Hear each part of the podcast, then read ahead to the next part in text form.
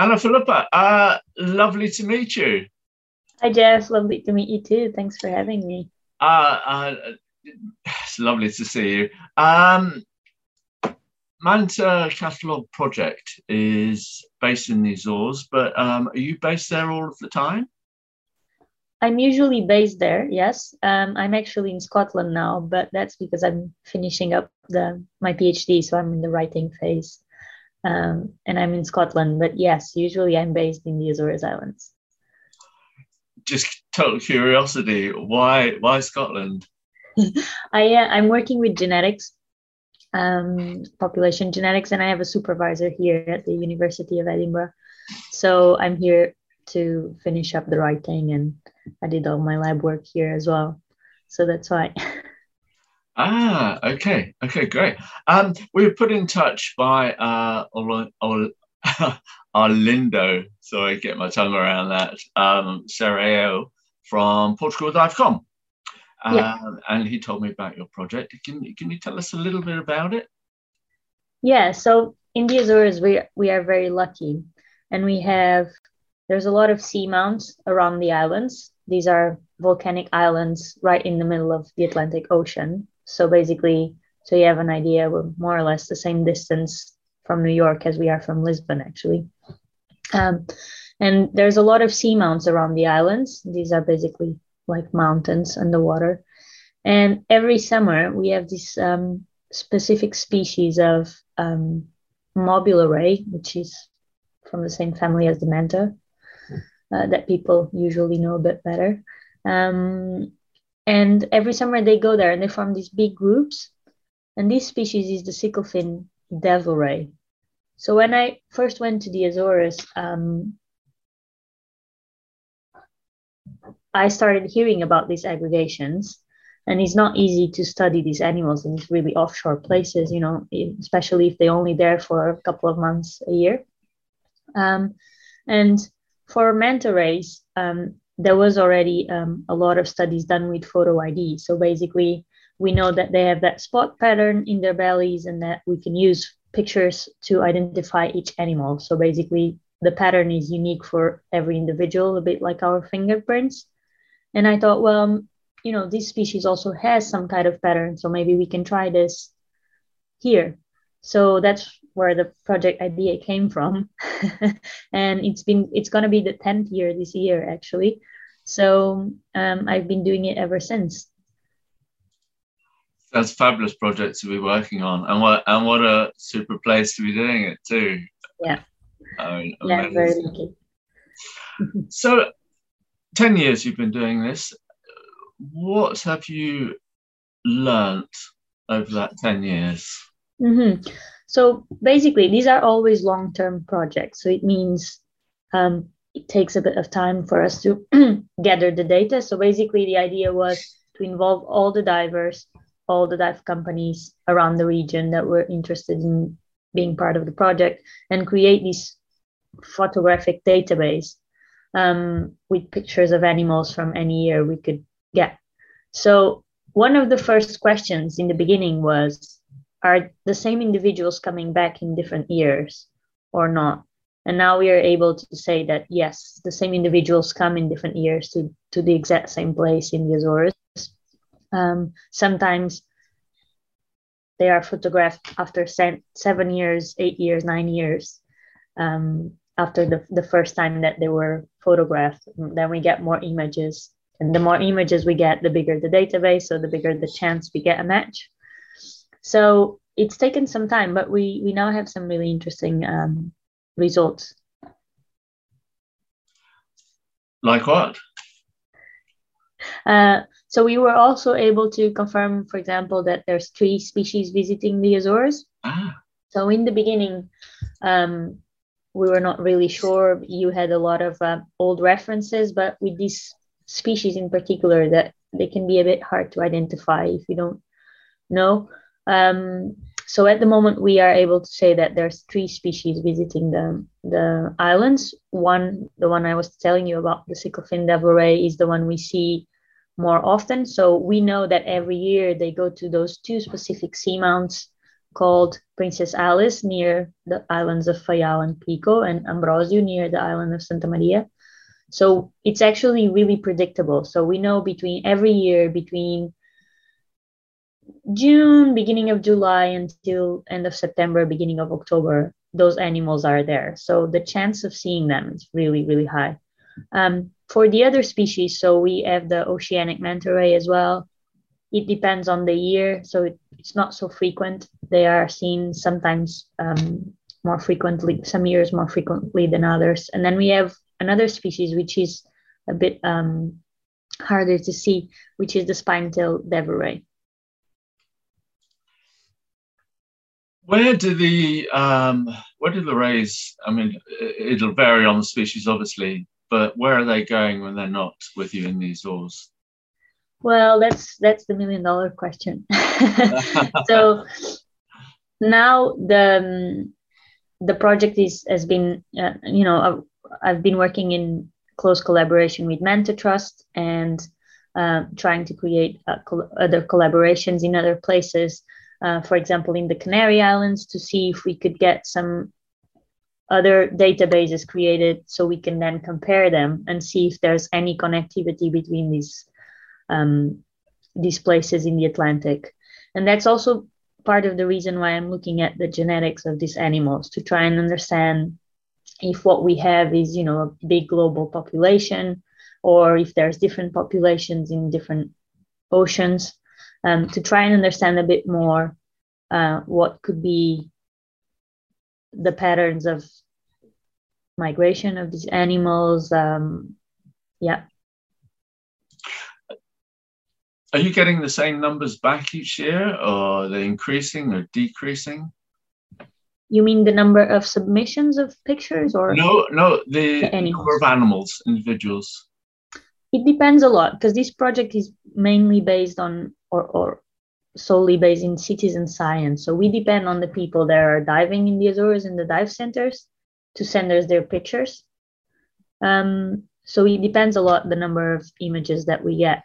But if you mean if if the numbers of individuals in terms of abundance are growing or declining, um, it's it's a bit hard to to say because this will so in comparison with other places where you have, for example, the reef mantas, they're they're fairly resident in the area, so uh, you see the you you have a higher chance of uh, photographing, you know, the whole population and having a better idea of the whole population. While here, we have this open population that is migrating and passing through the Azores, so we actually don't know what is the size of the population, or we don't have an estimate for that. Um, so the number of individuals that we have identified does not necessarily represent the size of the of the population. Yeah, I understand. Do you know uh, if the rays that you're able to monitor um, are healthy or not? And the reason I ask is that, um, particularly here in the UK, uh, we have a horrible legacy of pollution. Uh, we've got PCBs, we've got agricultural runoff, uh, industrial waste, etc. And it's causing huge problems with our marine life, especially the higher you go in the food chain. Uh, are you able to determine the health of the rays uh, out there in these Azores? Um, so we do get some animals that either have um, wounds from entanglement in either fishing gear or um, cables, sometimes moorings. We also get some animals that have some wounds from um, propellers, uh, but it's with pictures it's a bit hard to just estimate that but we, we do have a lot of pregnant females in the azores um, which is interesting, really interesting. So, um, yeah, it's hard to say, but we do get animals that have, you know, hooks and and they're entangled in fishing lines and, and things like that. Uh, but in other parts of, of the world, um, you have, for example, populations that have a high percentage of um, shark bites, for example, that sometimes can be quite severe, uh, or boat strikes. In the Azores, not so much. So we do have, but it's not something that will be worrying. Hmm. How long are you aiming for the project to last? Well, um, ideally, would can just continue through time because the more, you know, the more, uh, the longer it lasts, the more information we'll be able to get about these animals. So these are always long-term projects. Um, and yeah, if if I can keep it going, um, that would be amazing. Yeah. Yes, of course. Uh, for all sorts of reasons. I mean, it, it's it's an extremely worthwhile project. I, I do wonder often. Um, you know, we we put a lot of effort into gathering data about species, um, especially marine species. Um, but as this is happening, so the species of, of various sorts are declining through overfishing or pollution or entanglement, whatever. Um, is, is there any plans or is there any way that the information you're gathering goes to help physically protect those animals at this time? Yeah, so the, the whole idea about this project was um, to help gather information about these species that at, at the time was um, the, their conservation status was actually data deficient, which means we didn't have information, enough information to be able to assess their conservation status. And nowadays they're classified as endangered. So the whole idea behind the project was to get baseline information about it so we could help inform um, possible plans uh, and man- management and conservation plans in the future. So that's also why we've been working closely with um, with Manta Trust um, because they've been doing also working in the conservation of these animals for such a long time. Um, and yeah, so the idea is to we can get information about you know reproductive cycles or lifespan of the animals um, in the long run. So that will actually be quite important for conservation purposes. Okay, yeah, great. Well, it's good to hear. Lovely. It's it's uh, it's just been a, a, thing that I've seen throughout my life is constant gathering of data, but it's it's not actually effectively used to protect whatever whatever the species are. So it's it's nice to know things are, are moving in a positive way you're doing this in association with uh, Oceanario um, de Lisboa.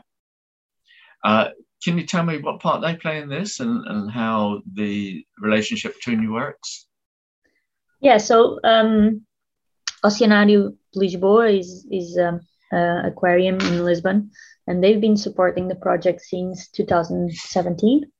Um, they support a lot of conservation projects, and um, we came up with this um, idea of so they basically wanted to come up with something that would help the project to become financially independent. So we decided to create this experience called manta conservation experience.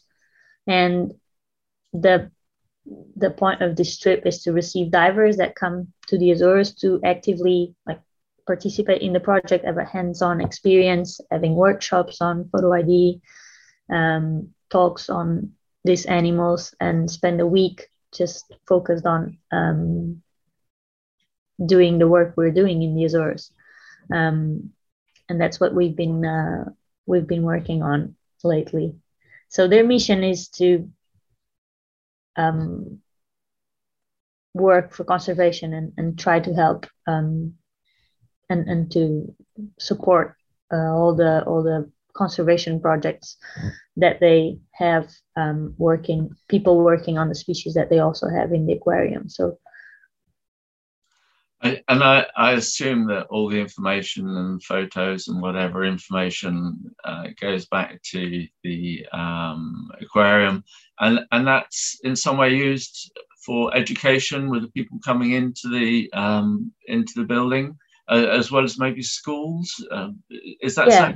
Yeah. Yeah. So the Lisbon Oceanarium has, has a really good um, education program, and they do a lot of work with schools uh, all over Portugal, but also with schools that they receive in the building in in the aquarium itself.